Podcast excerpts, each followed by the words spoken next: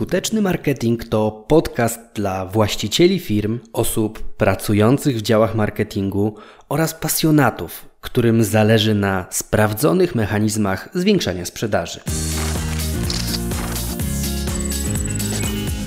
W dzisiejszym odcinku trzy zwroty, których unikam w komunikacji oraz jeden wyraz, który jest naprawdę trudny żeby go wyeliminować, żeby go po prostu nie używać. Z racji tego, że na co dzień posługuję się słowem, jestem copywriterem, to dzisiaj taki eksperymentalny odcinek, w którym skupię się na takich słowach, który, których jesteśmy przyzwyczajeni, z których czasem nie zdajemy sobie sprawy z ich znaczenia oraz tego, co one gdzieś tam podprogowo znaczą. Bezrefleksyjnie używamy je i po prostu nawet może nie zwracamy uwagi, gdy nasi rozmówcy również używają ich w swojej komunikacji. W tym, co do nas mówią, czy piszą w postach na Facebooku, na swoich stronach internetowych, a już najczęściej w takich rozmowach twarzą w twarz. Warto na te słowa zwrócić uwagę, bo one niosą dosyć negatywny komunikat albo też ograniczają naszą komunikację komunikację. A jak się dobrze przyjrzy temu, no to okaże się, że cała komunikacja składa się ze słów, a jeżeli pomyślimy sobie o marketingu, to 80% sukcesów w marketingu to właśnie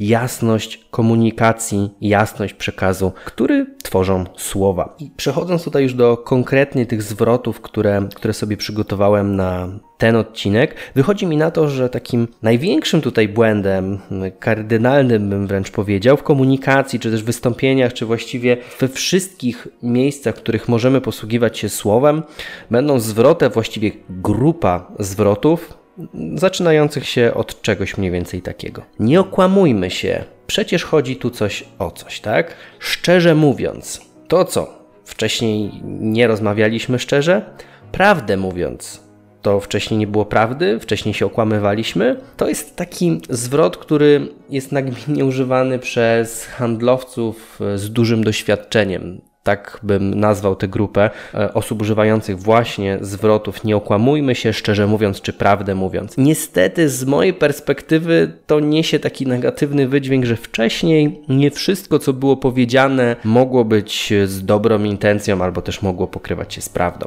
Słowo numer dwa tutaj przygotowane przeze mnie to wyraz podobno. Osobiście przestaję słuchać, jeżeli ktoś zaczyna mówić o podobno i tego wyrazu używa na samym starcie. Zastanawiam się, czy jest w ogóle sens mówienia czegokolwiek, co jest niesprawdzone, że właśnie zaczynamy od wyrazu podobno. Czy to ma w ogóle jakieś uzasadnienie, umocowanie, żeby używać zdania, które musi się zaczynać od podobno. Trzeci zwrot, który tutaj wpadł mi w ręce, kiedy sobie analizowałem właśnie sposób mówienia ludzi, to jest musisz. No właśnie, czy ty lubisz, gdy ktoś ci coś rozkazuje? Ja uważam, że mało kto lubi, gdy się mu rozkazuje, więc zgodnie z zasadą nie rób drugiemu, co tobie niemiłe, ten wyraz według mnie do wykreślenia z listy używanych słów.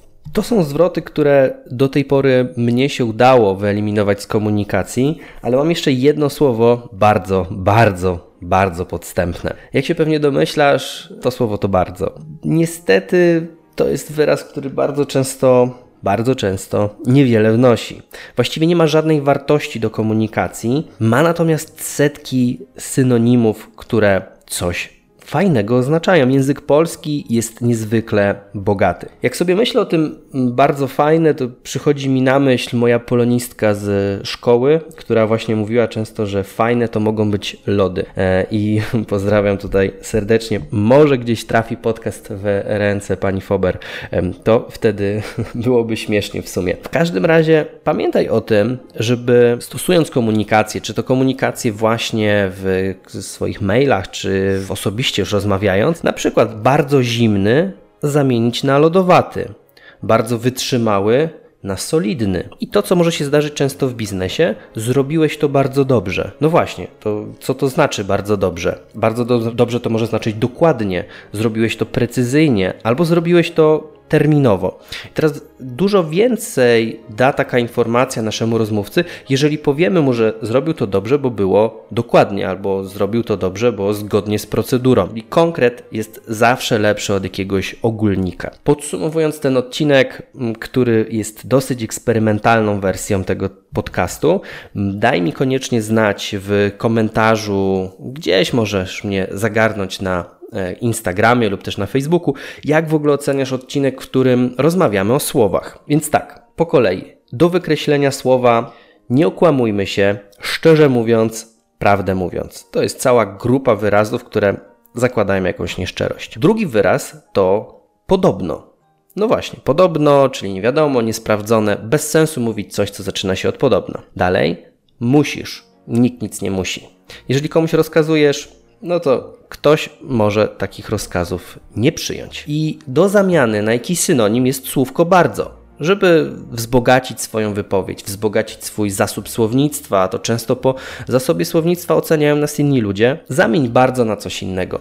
Pomyśl, pogłówkuj, zobacz sobie tekst, możesz dać Ctrl F i wyszukać słowa, które znalazły się w danym tekście, właśnie podkreślając sobie słowo bardzo. Zamień na coś innego i zobacz, jaki to da efekt. Liczę na to, że po wysłuchaniu tego odcinka rozszerzy się Twój sposób patrzenia na marketing. Tymczasem słuchaj, wdrażaj i zarabiaj. Ja trzymam za Ciebie kciuki.